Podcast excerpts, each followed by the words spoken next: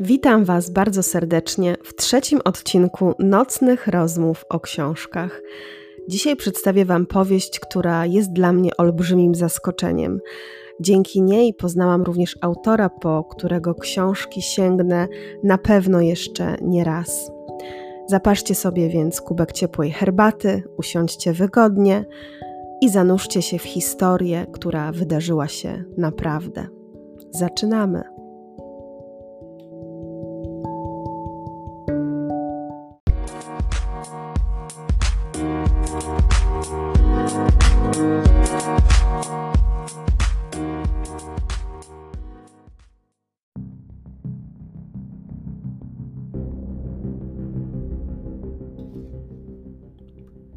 Odczekali, aż trumna znajdzie się w dole, a potem, zgodnie ze starą tradycją, zaczęli się przepychać bliżej, aby rzucić na wieko garstkę piachu. Ustawiali się z boku, czekając na złożenie kondolencji. Kasia nie chciała patrzeć, jak grabarze zasypują grób. Ruszyła znowu pomiędzy nagrobkami, pokonując zasieki z łańcuchów. Siostra podążyła za nią, rozglądając się wokół. Na tym cmentarzu była pierwszy raz, więc wszystko ją ciekawiło. Stanęły pod drzewami tuż przy alejce prowadzącej do furtki. Ludzie kłaniali się i odchodzili. Tylko niektórzy zatrzymywali, aby zamienić z nimi zwyczajowe uprzejmości. Powtarzali te same słowa, składając kondolencje. Puste, nic nieznaczące, które miały zaświadczyć o ich smutku.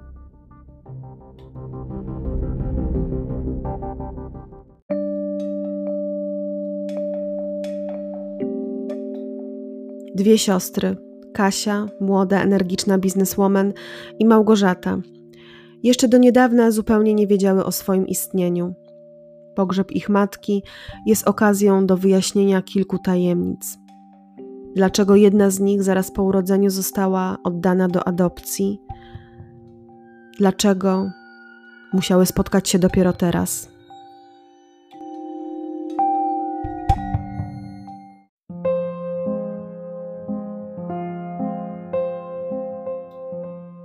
To miało być zwykłe popołudnie. Stypa jak każda inna. Lokal, za oknami szaruga, a w środku ludzie, którzy znali się mniej lub bardziej. Nie widzieli się latami bądź poznali się dopiero niedawno. Poczęstunek, alkohol i rozmowy. Najpierw nieśmiałe, jedna przez drugą, później coraz bardziej odważne i niedowierzanie Obrazek, który zaczął wyłaniać się z tych rozmów, przypominał układankę. Każdy puzel miał swoje odpowiednie miejsce. Każdy puzel sprawiał, że obrazek był coraz ciemniejszy, coraz trudniejszy do zaakceptowania. Prawda była szokująca, przytłaczała niektórych. Prawda sięgała aż do czasów Auschwitz i do wydarzeń, w które trudno było uwierzyć.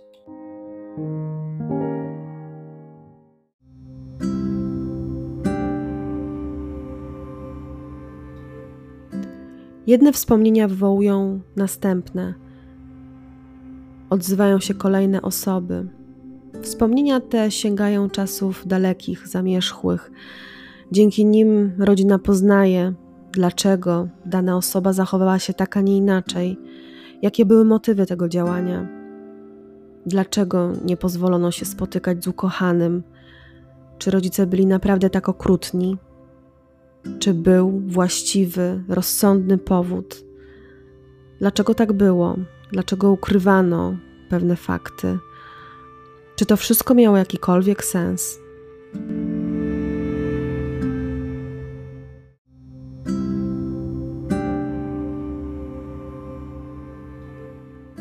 Historia poznawana z różnych perspektyw, z opowieści z różnych ust, nabiera powoli rumieńców.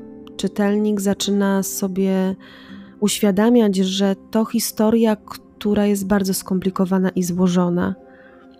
Autor nie ocenia swoich bohaterów, pozostawia to czytelnikowi. Jego chłodna, często bardzo bezwzględna relacja sprawia, że czujemy się osaczeni tą historią, że dociera do nas jeszcze mocniej niż powinna, że daje do myślenia. Jesteśmy momentami rozgoryczeni, momentami nie wiemy, dlaczego targają nami takie emocje. Ale może dlatego, że ta historia jest tak prawdziwa, tak przejmująca, jak każda tajemnica.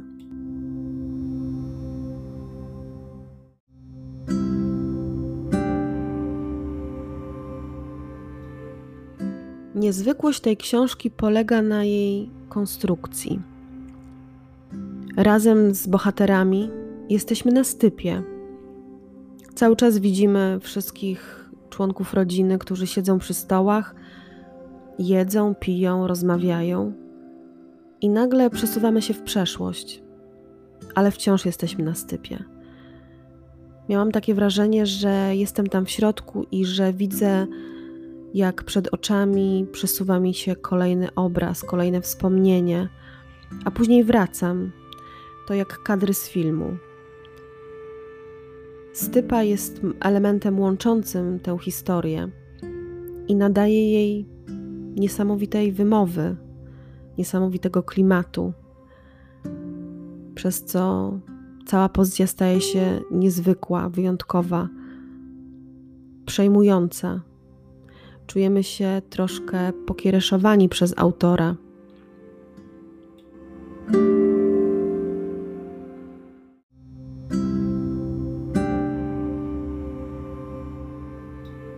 Kiedy historia zatacza coraz szersze kręgi czasowe, docieramy aż do Auschwitz. Docieram tam ja i ty, czytelniku. Siedzimy razem na stypie, słuchamy, przyglądamy się naszym bohaterom i jesteśmy jednocześnie w Auschwitz, a tam poznajemy historię, która jest tak niesamowita, że nie, nie dowierzamy i nagle musimy trochę zmienić swoje zdanie o Auschwitz, o ludziach z tej drugiej strony. I nie wiemy, co myśleć. Długo nie wiemy, co myśleć. Musimy tą historię przetrafić, musimy ją jakoś przemielić przez nasze dotychczasowe wartości. Czy te odcienie szarości będą nam odpowiadać, czy będziemy umieli sami odpowiedzieć sobie na pytanie, jak my byśmy się zachowali, co zrobilibyśmy, gdybyśmy byli na miejscu tej osoby.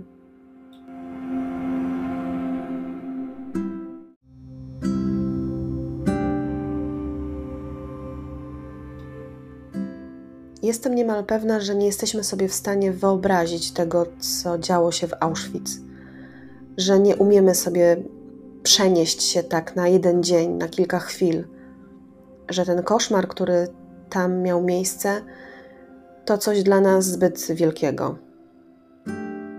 Że dla nas dzisiaj słowo odwaga i wartość to trochę patetyczne określenia i tak naprawdę nie umiemy wytłumaczyć, czy znamy ich prawdziwą definicję.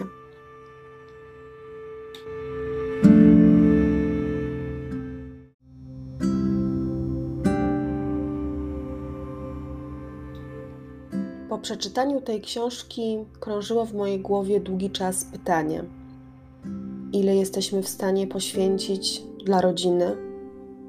I ile jesteśmy w stanie poświęcić, by zachować tajemnicę, by ona nigdy nie wyszła na jaw. Czy te wybory, które w tym czasie podejmujemy, czy sumienie, które jest obciążone tymi wyborami,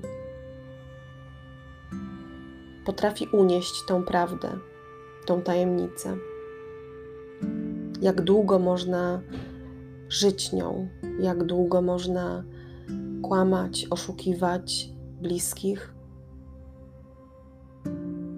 Autor nie daje nam jednoznacznej odpowiedzi. Nasi bohaterowie nie są czarno-biali, nie są idealni, postępują różnie, w zależności od sytuacji, w zależności od tego, gdzie przebywają i co muszą zrobić. Te pytania, które się pojawiają, a są wynikiem opowieści z różnych perspektyw, są niezwykle wartościowe, bo nagle musimy zmienić swój punkt widzenia, musimy troszkę odwrócić wszystko do góry nogami, popatrzeć na to z każdej strony. To tak jakbyśmy chodzili w kółko i jedną rzecz widzieli z kilkunastu perspektyw. To nie jest proste, ale te pytania, które się pojawiają i te odpowiedzi w naszej głowie są niezwykle cenne. Jestem pewna, że i Wy, kiedy skończycie czytać cyklon, będziecie mieli mnóstwo pytań, również do siebie.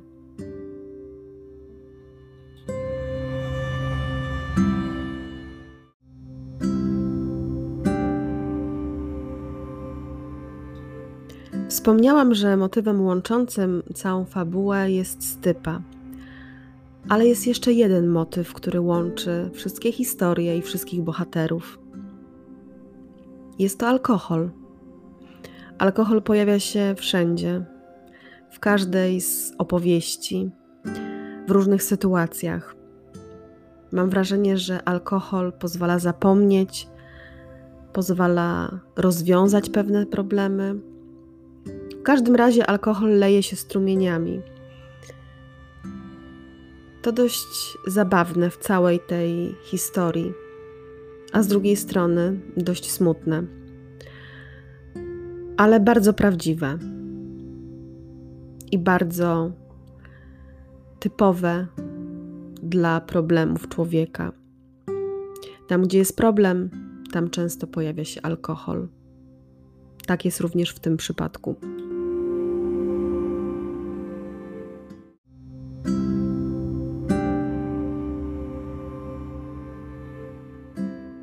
Cyklon Przemysława Semczuka to książka niezwykle trudna w odbiorze.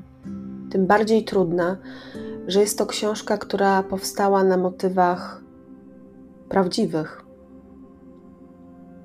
Jak to możliwe, że taka historia miała miejsce naprawdę? Okazuje się, że życie pisze najciekawsze scenariusze, których człowiek chyba by nie wymyślił.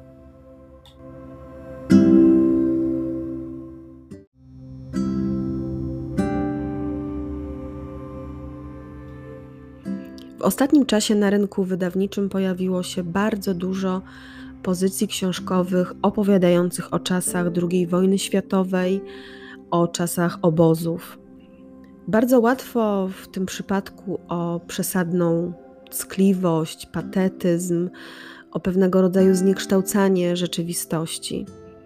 Tym bardziej cenię sobie książkę Przemysława Semczuka, który jest osobą niezwykłą, potrafiącą gromadzić fakty, posługującą się olbrzymią wiedzą, która wie o czym pisze. Dodatkowo bardzo dobre pióro i warsztat pisarski autora sprawiają, że historia, która łączy w sobie fabularność, fikcję i rzeczywistość, jest absolutnie wyjątkowa i czyta się ją tak, jakby była to najlepsza z najlepszych powieści.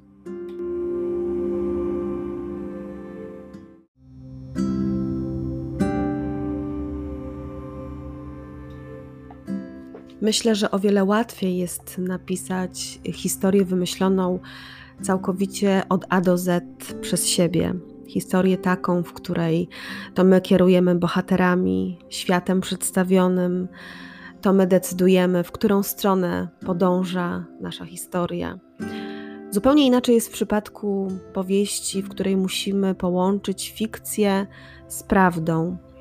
To niezwykłe zadanie, bardzo trudne, i myślę, że autorowi Przemysławowi Semczukowi udało się naprawdę bardzo dobrze. To książka, która zasługuje na uwagę, na to, żeby się jej przyjrzeć, nie tylko ze względu na historię prawdziwą, która została tutaj pokazana, ale również ze względu na całą konstrukcję fabuły, na warsztat pisarski, na lekkość przekazu, a jednocześnie jego głębokość i cenność całej książki, która ma niezwykłą wymowę.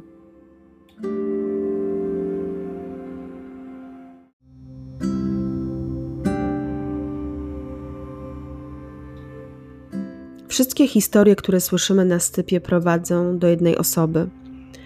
Eduard Lubusz, SS-man, dobry Niemiec, człowiek, który uratował wiele osób w obozie Auschwitz-Birkenau. Przemysław Semczuk odkrył tę sylwetkę na początku lat 90. Później przez wiele lat gromadził materiały, szukał skrawków, wycinków, informacji o Eduardzie. W 2007 roku napisał obszerny artykuł i przedstawił tę sylwetkę szczegółowo Polakom. To przejmujący obraz człowieka, którego trudno oceniać, który całe życie się bał, który umarł, zabierając tajemnicę ze sobą.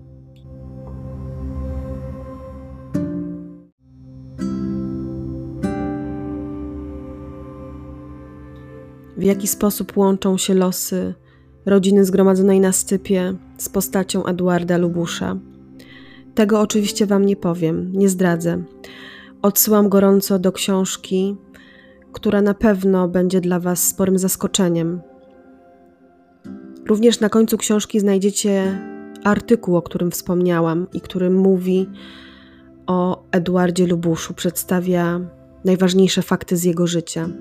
Gorąco polecam lekturę tego artykułu dopiero po przeczytaniu całej książki, byście zostali troszkę zaskoczeni, byście zostali do końca w niepewności. Ale ten artykuł dużo wyjaśnia i też daje dodatkowe pytania, na które musimy sobie sami odpowiedzieć.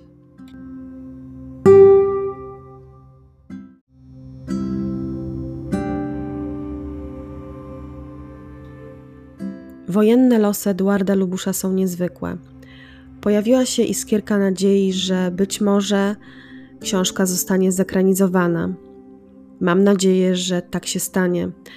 Myślę, że film na podstawie książki i wszystkich faktów odkrytych przez autora Przemysława Semczuka byłby niezwykłą lekcją historii wartościową, pokazującą moralność w różnym obliczu Mam nadzieję, że taki film faktycznie powstanie.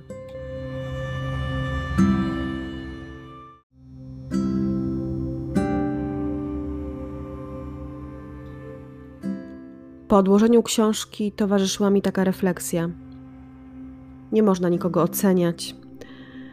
Nie można oceniać pod względem tego, kim jest, co robi, czym się zajmuje jeśli nie znamy faktów, jeśli nie znamy całej historii danej osoby, nie oceniajmy, nie mówmy o tej osobie źle.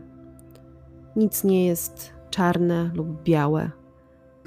Odcienie szarości, odcienie bieli i wszystkie inne kolory pośrodku to samo życie. Mamy skłonność do oceniania, do przyczepiania etykiet, plakietek, do śmiania się za plecami, do obwiniania. Ta książka i ta historia pokazują, że łatwo jest oceniać,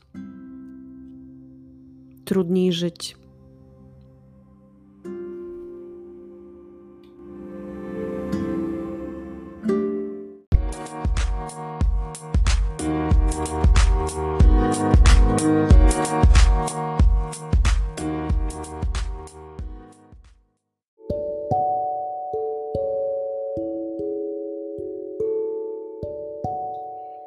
Polubiłam te spotkania z Wami.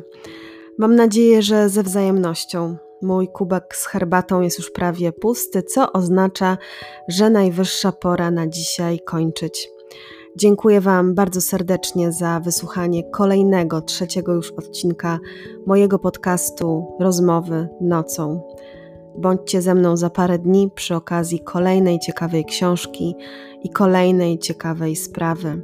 Przygotowuję dla Was coś wyjątkowo trudnego. Mam tylko nadzieję, że udźwignę ten temat. A tymczasem żegnam się z Wami. Życzę Wam dobrej nocy, dobrego dnia. Trzymajcie się ciepło. Pozdrawiam.